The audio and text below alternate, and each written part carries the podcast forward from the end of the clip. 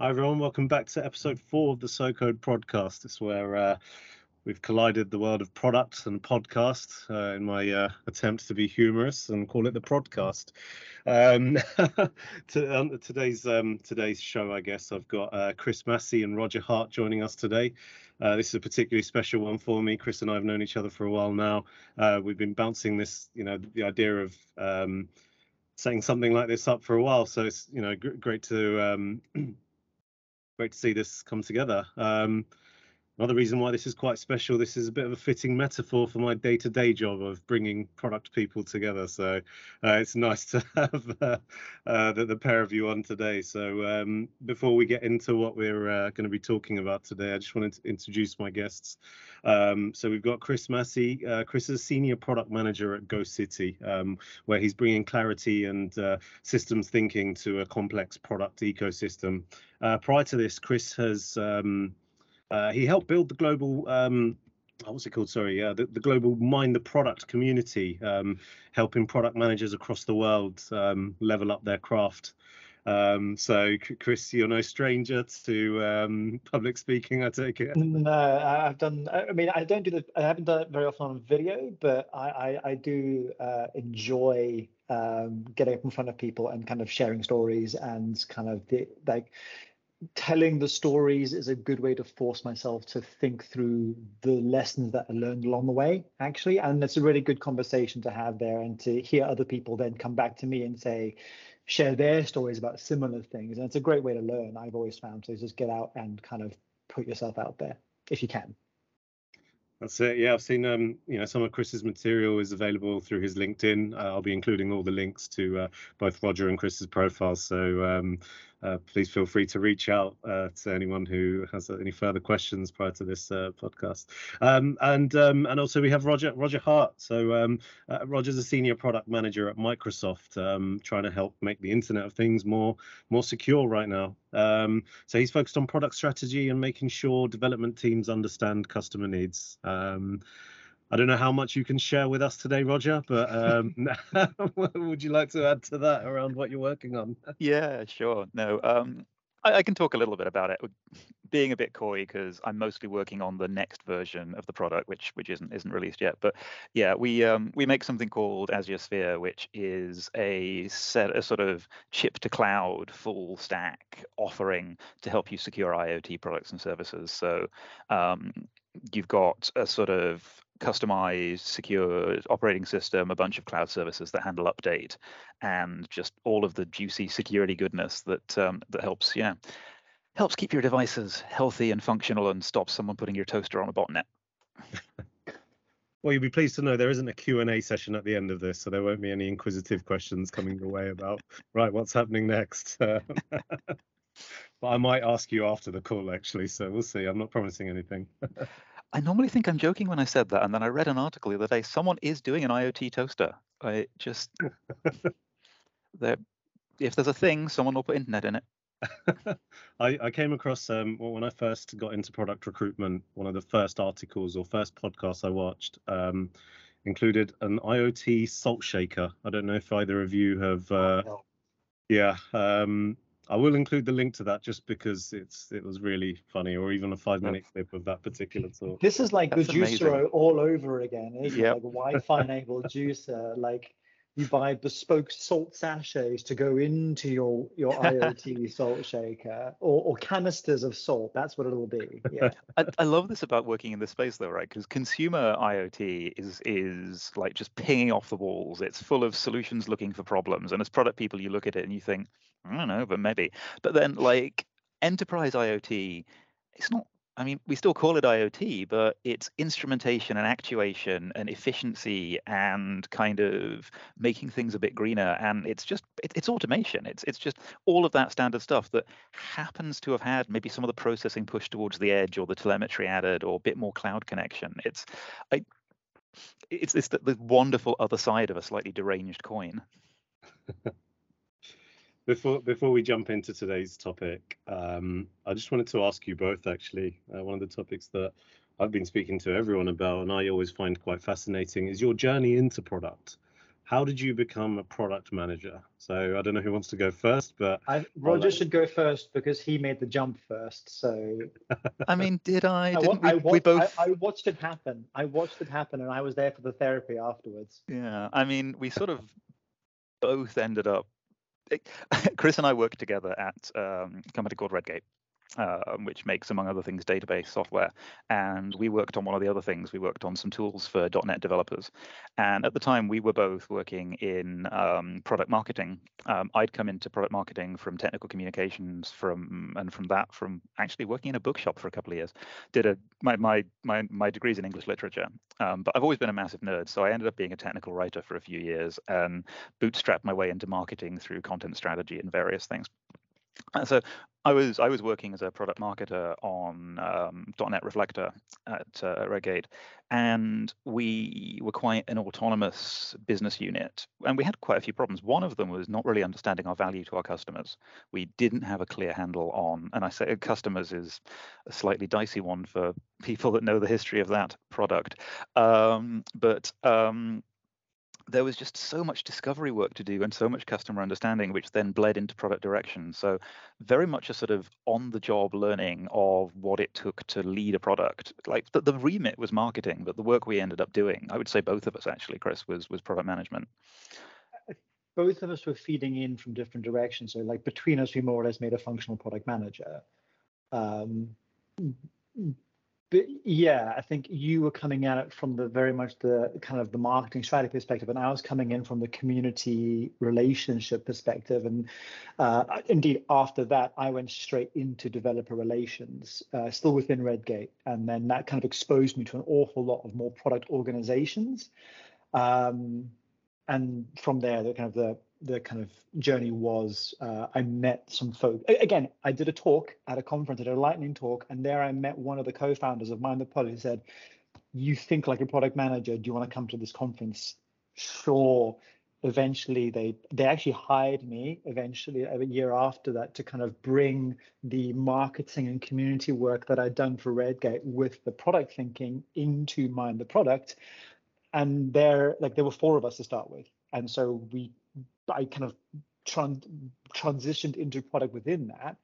And for me, that was semi-intentional uh, because I forget if I want to learn this craft, the best way is to put myself smack bang in the middle of that network and absorb from as much around me as possible, see all these different perspectives. So going into that in that community that was explicitly trying to level up product managers, it's like they can level up me with it. Um, and so that was a very intentional journey on my part.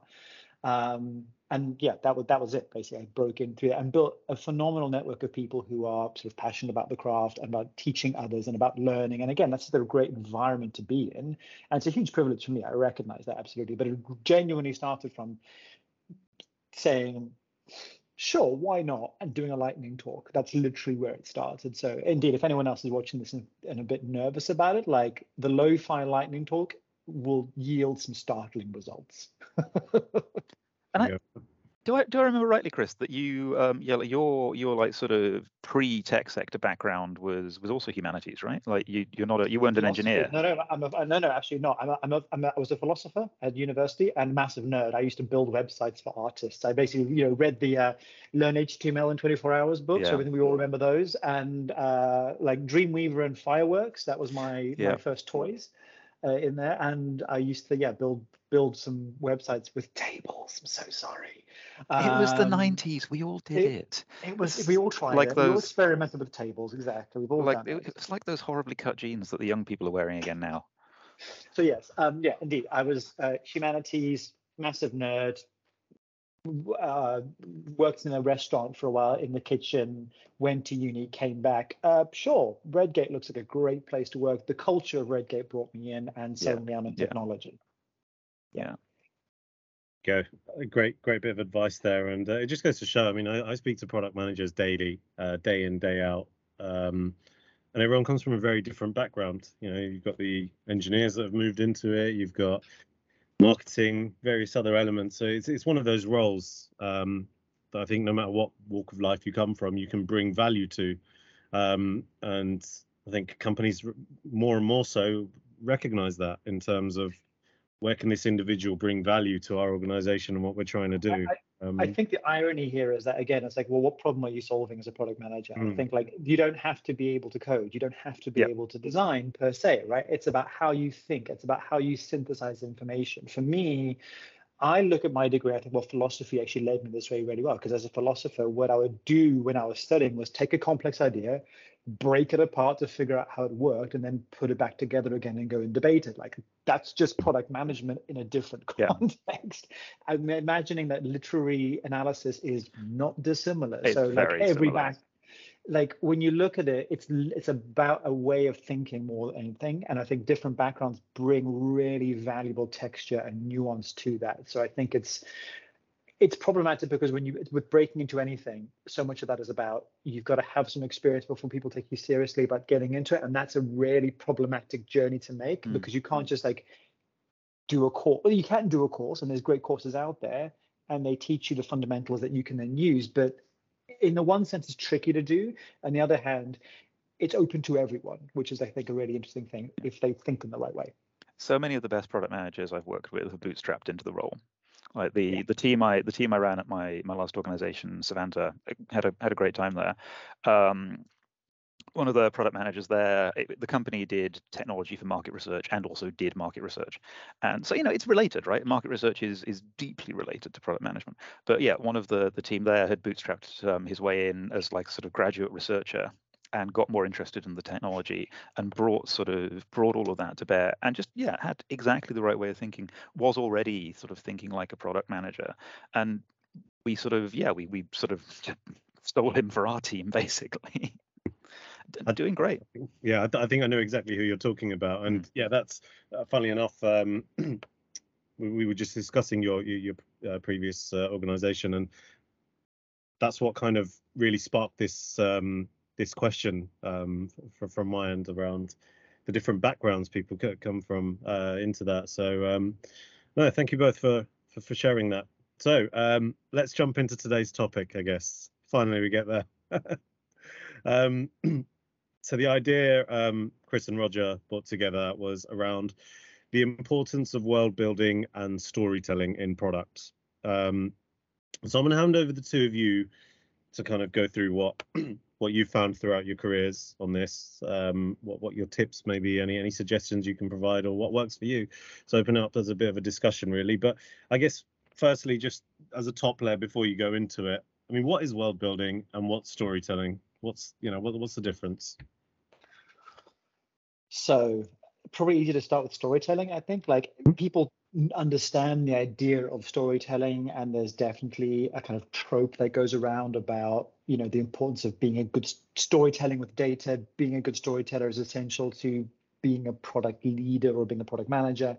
And you know I, broadly agree with that. And stories are this kind of idea. There, there, are you know literal structures for stories. And again roger you, you could probably actually speak to that way better than i can. But we've got this idea of you know the hero's journey. We've got this idea of there being actors and outcomes and like telling a story stories have meaning. Stories connect with people in a way that abstract data or facts don't. And i think you, when you're trying to build alignment as a product manager, like it's really important you can tell that story to for people to get emotionally invested and conceptually invested in what you're doing, and that's great. I think the thing for me, the distinction comes down to storytelling. You're focused on a single narrative, like just that one thread through the world. And the world building part, which is easy to forget about, but I think is increasingly becoming important as you know the world becomes more connected we get our internet toasters, is that the world building is the narrative that happens around your story. And that's really important because your story has an impact beyond the end, like, you know, and they live happily ever after, like the end. Well, no, because those people, stuff kept going on. And for me, where it comes down to this idea of where world building becomes important is that you make a product, you create something, you drop it into the world. And there's a story around that about what it does. And the thing is, because of the way the world is like that has ripple effects that that move out from the thing that you built. And good world building is the process of starting to understand well what happens if this exists? What happens if this happens? What are the second order consequences of that? Um, and how does that propagate yeah. out? And if you can't see that you're only getting half the picture of what your product might be. And you're potentially missing out on strategic advantages that you might have or knock on consequences that you might have. And I think that for me, when it comes to yeah. world building and storytelling, is like that the single narrative and everything that wraps around that narrative. And that's kind of why I think it matters in product. Um, the, I got to this topic because I got annoyed at some fiction where the world building was problematic and i kind of that's what led me to like why am hmm. i so angry about this? Oh because i think in a different way. But that for me is the distinction. And I, roger like we've gone back and forth about this but like yeah. what you, you, got some interesting nuance on that as well some interesting take yeah I, I think you're quite focused on sort of second order and downstream which mercenarily i think is fascinating because it kind of takes you to your v2 right? Product makes something else true in the world and then it changes the world and then it evolves the market needs. And thinking about and anticipating that is a way of potentially getting an advantage, but also avoiding sort of innovators' dilemma sort of like thinking about what next, thinking about what comes after, thinking about how you change the world. It's fun as well, right? But upstream, world building is also a part of storytelling. It's it's what makes things feel real. And something that I've really learned over the last couple of years, because I my go-to, like if you ask me to kind of articulate something, will be to talk or to write you a couple of paragraphs. And often that totally fails to land right? So i've had to sort of you know often our principles are something we do not who we are. And i've had to teach myself to behave differently. I had the opportunity to work with lots of really good uh, designers uh, like uh, user experience designers. And one thing I found is that when you build a bit more world around your kind of narrative story, when you have like some high fidelity mock-ups of, and we could call them north stars, but actually you can get a bit more detailed than that. When you when you when you have something that's just a bit more reified, it's much more compelling as a way of telling a story and it makes people start to ask their own second order questions. So can i click that? What happens if i do that? Well okay that's great but can it do you know you kind of you start to explore the yes and stuff a little bit more if your world is a bit more built. So i, I think it's good for intellectual hygiene intellectual discipline. I also think it's good for making your storytelling more powerful yeah, and I, I, can also just flag that as the two arts kids, the humanities kids on the call, like I understood what you what you said, what you meant when you said reified to make real. Just to yeah. flag that. I'm sorry, yes. Um, from the Latin, raise things, literally to make to make a thing out of. Um, but I think user personas are a great example of that, right? Like to build a meaningful persona, like you don't just kind of say like, this is you know you, you are thinking about how does this person exist outside of our product so that we can build something that is meaningful to them um, i think there's another part of this which as well which is that good world building is more believable and for me mm.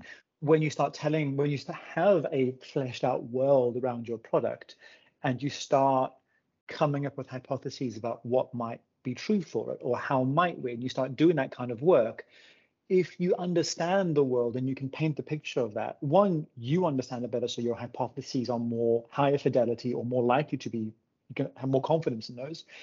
But also with the world building, if you've projected that out to the rest of your team, you can sell that hypothesis better. You can get more conversation around that. And some of that is about being more convincing, but some of it's also about having more reasonable debate. So, you know, if someone disagrees with the hypothesis and we both share the same world building picture, okay, like we can have a meaningful discussion about that. And I think that comes to like one of my favorite stories about this, which I'm going to ask you to tell now, which is about world building as prototyping, which I think is a magnificent example of that upstream thing that you're yeah. talking about. I mean, you want me to talk about SQL source control, I guess. I absolutely want to talk about yeah. SQL okay, control. cool. So, a little bit of background. SQL source control is like a flagship product for Redgate software. Genuinely great. I'm assuming they still make it. I haven't checked in a while. I'd be amazed if they still don't because it was like the linchpin of this whole amazing thing that they did. Um, it's a tool that lets you source control your database scripts, your database changes. A problem that is historically was really hard for a variety of sort of fairly existential reasons to do with SQL being declarative and table migrations being hard. Anyway, um, we had a, a, wonder, a brilliant product manager I work with who had this vision basically that we should make a source control product, and he kind of struggled to get traction on that idea in the organization for a while. Um, and it was sort of it, it, was something that because the problems were so endemic, the, the customers didn't really know they needed. It wasn't something they were beating down the door for, but when you started to articulate it, they were like, "Oh, oh, that would be brilliant." And it was technologically hard. So there's a kind of two-phase world-building effort involved in in how this got to market. One of which I was directly involved in myself. One of which I've sort of got to see from the sidelines. Both of which were fascinating. So we did a sort of he, he, and I, I was a technical writer at the time, uh, moving into marketing. We prototyped this product, and when I say prototype this product, what I mean is we wrote a white paper about how you could just about fudge it using some like open source bits and the command lines of a couple of our existing products.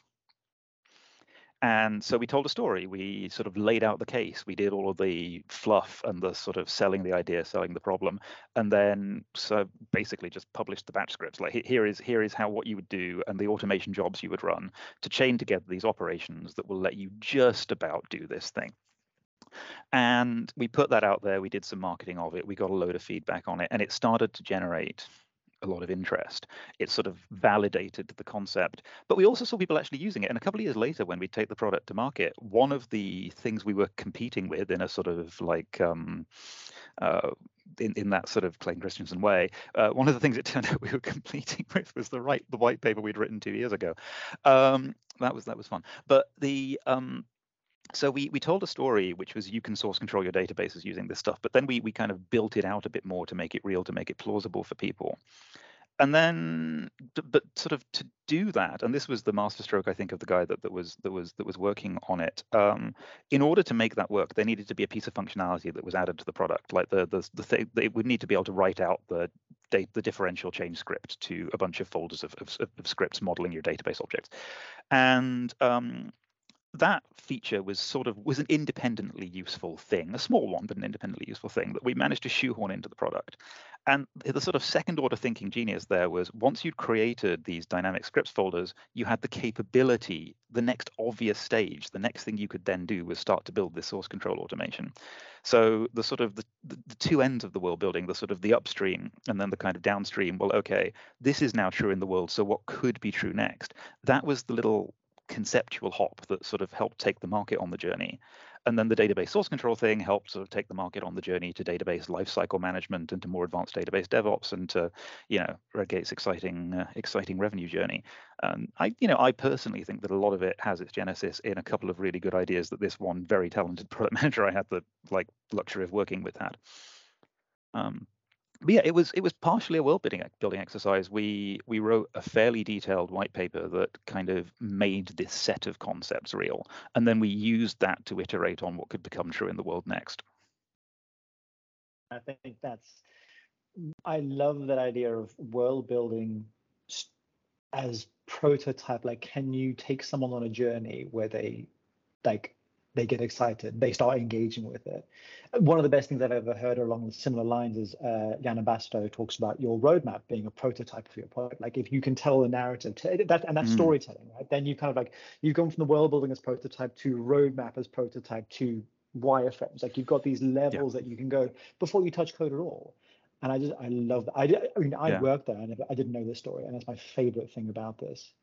Um, I think we're I doing that do, at the moment a bit. Oh, interesting. Yeah. Yeah. Well, because a lot of the the product is a lot of the interaction with it is command line based. So right. you um I've got one here, but I can't show you. But you you, you get this like circuit, you get this board, like you get an EV evaluation kit, a, a sort of early version of a chip that you kind of plug things into, and you put the version of the operating system on it and you play with it and a lot of your interactions. So the actual product is like a bunch of hardware of which not very many exist at the moment and um, some like command line utilities and it's it's not very visual it's not very immediate.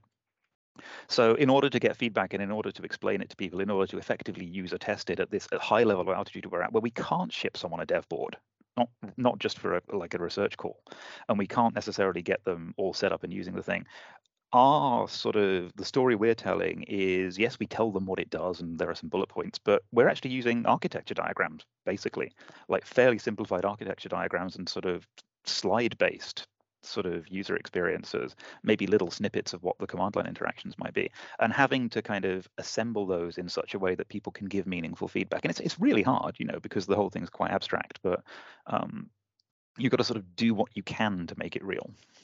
Yeah i think the the, the the risk with something like this is that you could very easily be accused.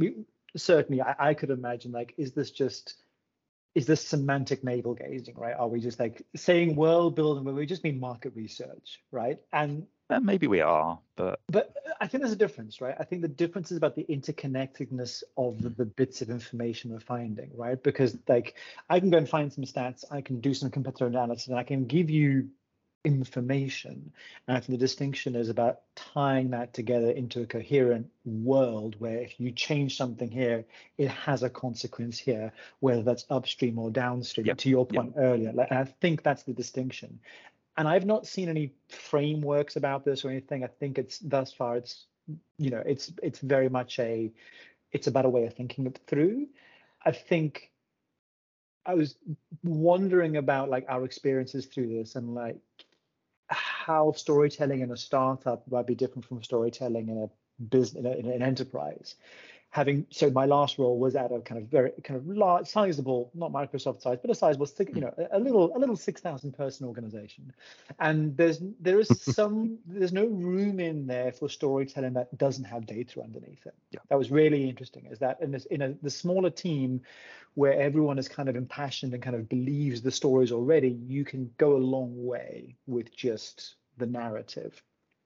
And i think there's a really useful discipline actually mm that actually could be that is useful all the way down the chain. About if you want to tell a good story about something uh, with a bigger business and really should be happening you you have some data to back that up. Like you've gone and done the market research and you feed that into the realism of your of your world. And again this comes back to what brought me to this is like you know it's very easy to watch a science fiction movie and get really annoyed. That wouldn't happen in real life but you're like, yeah, but it's sci-fi, no one cares. But when it comes to product, no, no, it has to be real life. You actually do have to have some believability so you can reify something.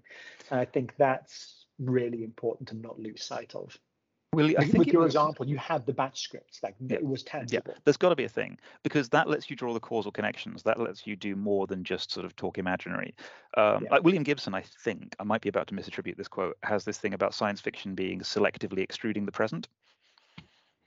Ah. And um, and I, I, sort of think that's a lot of what we do in product, unless we're doing like pure innovation-led push, like we we iterate something out, or we we sort of pull a string off the edge of our product and have and see what it might look like, you know. Um, that sounded gross. So, but but we and we cheese string model of product innovation.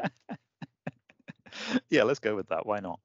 Um, and when you've already got a product, then it's a little easier to start telling that story because maybe your next innovation is one of those second order things. Someone's starting to be able to do X, so maybe they do a bit more X, or they do Y with it, or we, or you do some application innovation where you say, hey, we've got this product over here, but you could also use it for for this. But um, yeah, sometimes you are just having to to sort of think through and ask, well, well, then what if? In in a bit more of a vacuum, and yeah, you do need to be able to tell those stories. I think the there are as you're saying that I'm thinking like, actually there are some tools that help with this. Like anything around yeah, systems thinking is a good example. Like mm. the whole point of if you it, depending on what level of abstraction you work along, like you can start to see the different actors in a system and actually see how they interact. Service blueprints another good example yep, where yep, yep. they can tell a single narrative, but you can actually explode them out to tell bigger stories. Value chain think, modeling of any kind, really. Exactly. Um, I'm thinking about like when I was at Mind the Product and we were in this position where we didn't like we were building the product from the ground up. Like we were trying to build this in, integrated community that involved content, uh, meetups, con- yeah, uh, uh, the conference elements, like all of that stuff was trying to come together. Online training, we were trying to tie that all together because all those things existed independently of each other, but we had never brought them together into a single in platform before. And we kind of had a vision for what that might look like and so yeah we told we spoke the vision there. But actually again like these things all existed out in the world already. So a huge part of what we are trying to do was to listen to those little segments of story and try to understand are these part of the same story? How do we tie them together into a coherent journey for a given customer who moves between these different narratives? Um, and that was a real challenge because we were coming from we had enough we didn't have an uh, we didn't we were going from scratch. And that was actually mm. kind of interesting. And like how do we take these different stories and see oh no these are actually all part how do we make them part of one story in a way that feels believable to the actual customer um, and that was like it took us a while to get to that point but once we had a narrative that oh yeah okay and then i'll do this and then like oh yeah and people getting excited about that narrative okay, now we're closing in on a coherent proposition for the product. And we didn't like we we were building stuff before then, but we were optimizing those uh, those individuals. We didn't start tying Mm. things together until we were confident that we had that excitement of how it would bind together. Have you seen that? Um, you, you probably have. It's fairly iconic. The Disney product estate diagram. No, It's from. I want to say it's from the 60s, but I'm probably getting that wrong. I will look it up after this. But it, it's like a sort of almost hand drawn or draftsman drawn like value chain map of the Disney product estate. We might say now. I what, don't know what they called it in 19 whenever it was.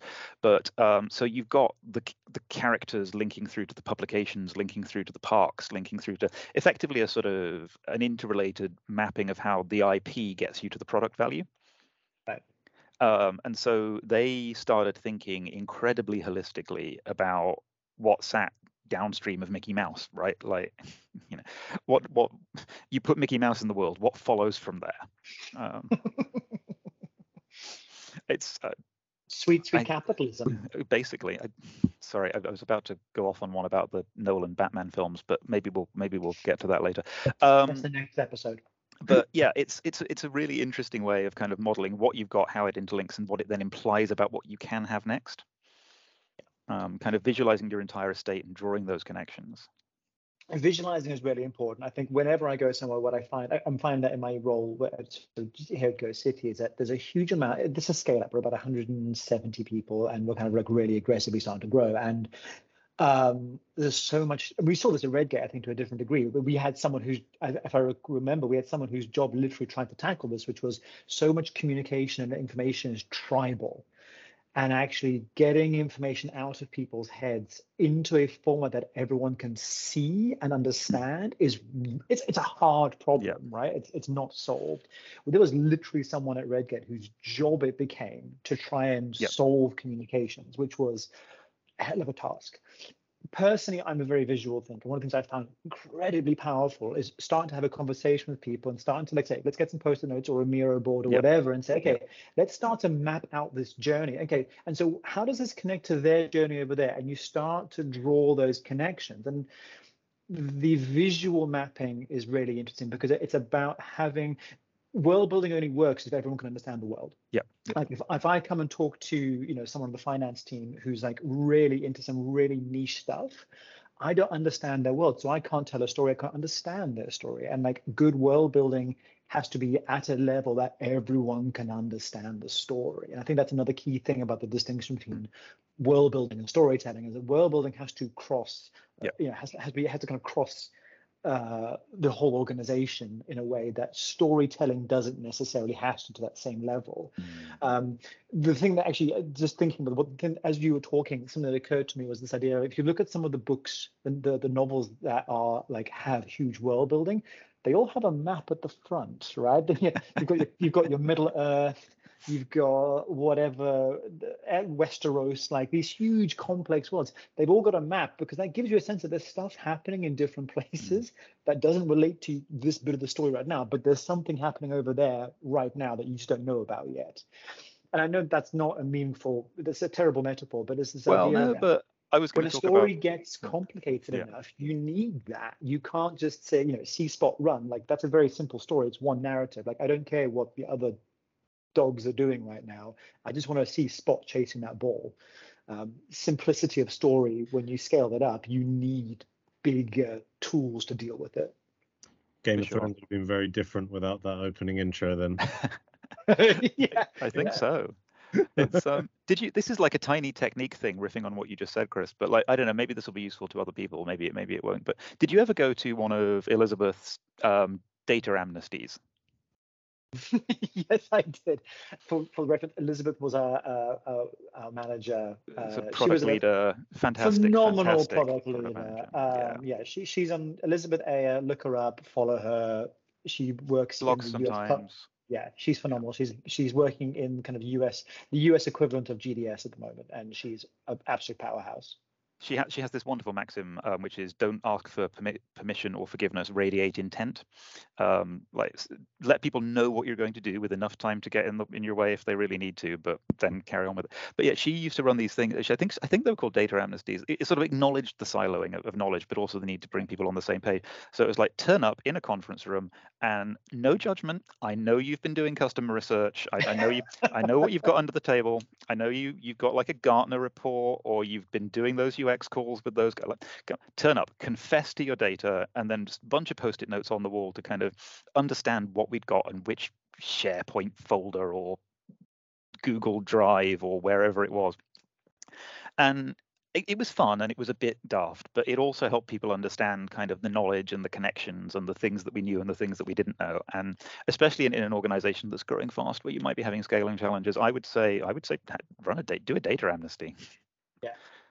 Just, on that actually, just to touch on a point, Chris, that you brought up earlier around you know startups and scale up and how you know it's going to be different uh, in that environment compared to an enterprise environment. I mean, question for both of you. You you've worked in a variety of different companies as product managers. what have you? What's the main difference that you guys have encountered regarding this in the organizations you've worked with? Is is there any trends that you think see more of it somewhere, less of it somewhere else? You know what? I'm going to be I'm going to be controversial and say it's super cultural. So mm-hmm. like I've worked in startup, scale up, and like what by any definition you have to call a megacorp. And the, you know that glib thing about London being a lot of little villages, and it sounds sickening the first time someone says it to you, and then you realize it's actually true. Um, like I I worked in a three-ish hundred person non-profit that I won't name, uh, and you know 300 is it was about the size of, of, of redgate which was a sort of scale up. Redgate was super nimble had an amazing culture was super flexible. This 300ish person non-profit behaved like the bogeyman version that you might imagine Microsoft to be. Like it had that incredibly dodgy enterprise culture with lots of obstructive process. And it was weird because the people were all fantastic and super smart. Like you want to see something be less than the sum of its parts, go and work at Redacted. Um, but anyway, it, it's it's it's super cultural. Like you can you can turn a, a, a 300 person organization into something that feels like a lumbering bear moth. The experience I'm having on the Azure t- Sphere team at, at, Microsoft is way more like a startup, and we're not that small of an organization, and we're embedded in quite a large one. Like it's it, it's super cultural. It's super subjective. I think product maturity counts for a lot mind like a, I think a, a more mature product is maybe likely to have yeah, I think I believe that. I think I think I believe that product maturity is more a factor than organization scale. Mm-hmm. I agree with that. And when we say maturity, I'm going to talk about product, like product, product, product process maturity, not the like a legacy product uh, is a very mature I, I meant product, product life cycle, but yeah. Well, it's interesting because yeah. like I've worked on something which was no, I, I guess I see that right because but I've seen both sides of that where you have a product that is you know, it, it needs to stop, right? It, it is no longer doing what it needs to do, and it needs to be brought in and sunset. And there's a lot of cruft that's built up around it, and a lot of bureaucracy, and a lot of people have vested interest. Like that, that's a nightmare to untangle, and that that's one version of the maturity equally i've seen products that are mature in the sense that the team is a it's a mature product team they know what they're doing they're highly efficient and actually in that environment you get it can be a long-lived product that still has good processes around it. So I think yeah, okay, yeah. So so I, I kind of agree with you, and but I, I think like if it's the the it comes back to the culture, right? Like the culture, if the culture of the team is mature, in the sense that we are mature adults building a product, then we had one experience. If we've just had a thing for a long time, but we're still not mature about it, you're going to have a different problem. I think the main difference, depending on the scale of organization, is the number of different stories you have to tell to build your world. Hmm. But that, but that, that I think that's it. Because like, if you're in a startup, you only have a handful of people who you've got to convince. Like, you know who those are. You pro- probably know. Again, the idea of a world building has you to tell to do world building. You have to make it something that all the different people who are part of that world can understand. When it's a startup, you have got a handful of people. Fairly easy to wrap your head around broadly speaking. What has to go into that might vary depending on the culture of who the founders are. Do they need data? What do they need? But you have a, a more bounded problem there. As organizations scale, and again, a lot of this depends, it's not a hard and fast rule. The odds are you're going to have to tell more story, more slight variations of the story, translate it more often to get everyone to understand the the build the building that you're trying to do. And that's i think the distinction. It could be a high functioning product team and actually you've got people supporting you in there and they're coming to meet you halfway. Great. It could also be a lumbering monster where it's very old school enterprise on mainframes and i hope you like lotus notes. You know what i mean? Like it's that that world where everyone is just doing their thing and you you don't everyone's kind of independent yeah there's there's like where everyone's just siloed and not exactly uh, antagonistic, but also not necessarily collaborative. Like that's not a function of the size of the organization. That's mm-hmm. a function of culture. Yeah, I think sure. the, the, the size of the organization does have a complexity element just because of the number of different stories you have to tell. Mm-hmm. I think there's um, there's design patterns. maybe not design patterns. I I'm overly fond of the metaphor of carcinization, um, which is a form of um, convergent evolution whereby basically everything oh, over yes. time turns into crabs. There, there are there are patterns, you know, and I think left untended, an organization as it gets larger will drift towards being what we think of as an enterprise um, those silos will form, the org chart problems will occur. I think it's, it's naturally tribal. Yeah, it's active work to maintain healthy, mature product cultures as your organization scale. It really is. You've got to pay attention to your organizational design. You've got to pay attention to the alignment of your incentives. Um, so yeah, you know, it's it's not that the idea of org size affecting things is is non-existent because by default your org size or org type will influence your culture, but mm-hmm. that can absolutely be manipulated and shaped. I think one thing I'd say about this, and this again, coming coming back to this idea of like, is world building just uh, ivory tower version of market research, or is it something more than that? I think the the way I would pitch this to someone who was like still skeptical is I'd say it, think of it as holistic a holistic discovery about your about your market right every time because the thing is we're not telling a fantasy story we're telling a story about the real world either yep. as it is and as it could be mm-hmm. so every every interaction with the world you learn something new that should feed into your understanding of that. You should be you know pushing back the fog of war clarifying that map. Every interaction you have the data amnesties feed into that. Like okay come on own up. Like who's got insights on this thing? Amazing. We can use it to sketch out this whole area that we just didn't understand collectively. And to Roger's point about the kind of natural evolution of organizations, people tend like the, the the finance team will tend to know a bunch about you know the legals around finance and their audit requirements that you don't know about but it turns out you need to know about that because you're working on an e-commerce system so now mm-hmm. you've got to go and pull that information out of them and that's natural and let's not pretend that's never going to happen like they have their storytelling and their world building you have yours but the goal is to be intent in product i think so much of what we do is this intentional act of let's get a shared understanding like alignment is the is the buzzword yeah. here right mm-hmm. like let's go and find out okay let's let's have a shared narrative a shared story about what we are building why we are building it what happens over here and how it happens here. You will never have a single world that you operate in. You're going to have overlapping versions and hopefully they kind of bleed into each other reasonably well. I guess if I was going to pick a metaphor, it's the MCU, the Marvel Cinematic Universe. Like, you know, you might love the Iron Man stuff, you dig that. You might love the Doctor Strange stuff, but you're like, this is a man in a technological wonder of a suit that's a wizard. I don't quite understand how these are part of the same world, but somehow they are. Like, and they actually, oh wait, there's a crossover episode. Like, you know, these worlds don't have to always be smashed together, but they they do interact, and that's the thing that we have to be mindful of. If you're making a, uh, a comic book movie, a superhero movie in particular, you've got two things you could do. Oh, like way more than two, obviously, but I'm being willfully simplistic. Um, you could um, you could put Thor on the screen, which is broadly speaking what the first Thor movie does, and arguably the first Iron Man movie, but less so. Or you could ask yourselves, what are the preconditions for the emergence of Iron Man? And you could, and you could, if we're going to have some grand theory of good versus bad MCU movies, I think that might be it. but um, yeah, like a well-built world will ask yourself, what are the preconditions for these things happening that I want to happen? And then once it's happened, what happens next?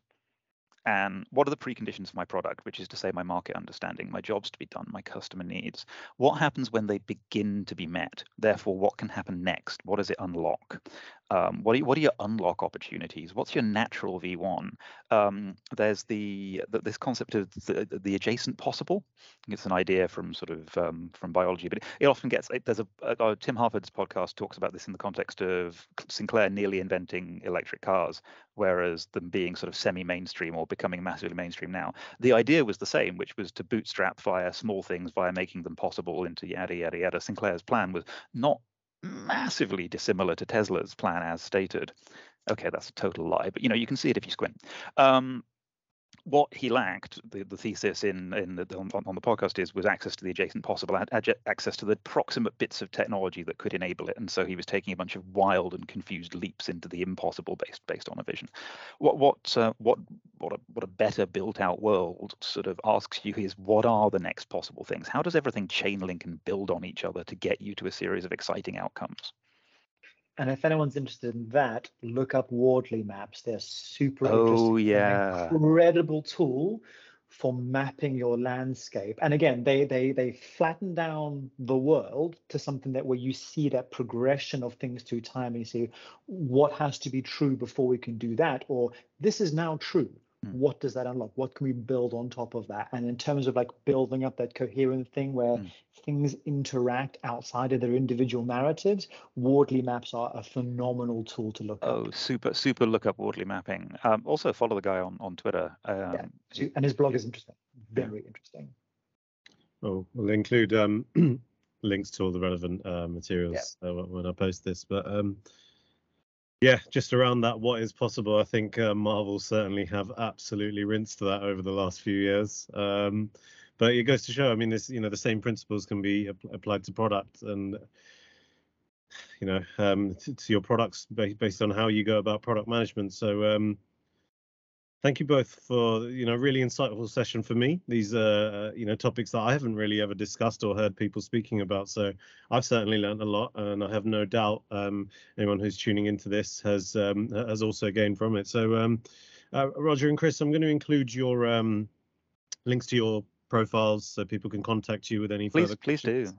yeah, um, but um, yeah no thank, thank you both so much. This has been a really great session. I've really enjoyed this conversation. Great to hear uh, some great examples. You know, some particularly enjoyed the uh, SQL source control story that you mentioned earlier on. That's uh, there you go. Look at white that. papers. White papers can be brilliant. It turns out. That's it. Yeah, you know. Who knew? Who knew? A phenomenal ex- uh, experience. Um, but yeah, thank you both once again. Um, Chris, thanks for making the introduction to Roger. You guys have been great. Um, Pleasure. And uh, yeah, look forward to posting this. So um, thanks to everyone that's tuned in for this. And uh, until next time, signing out. Yeah. Cheers, folks. Thank you.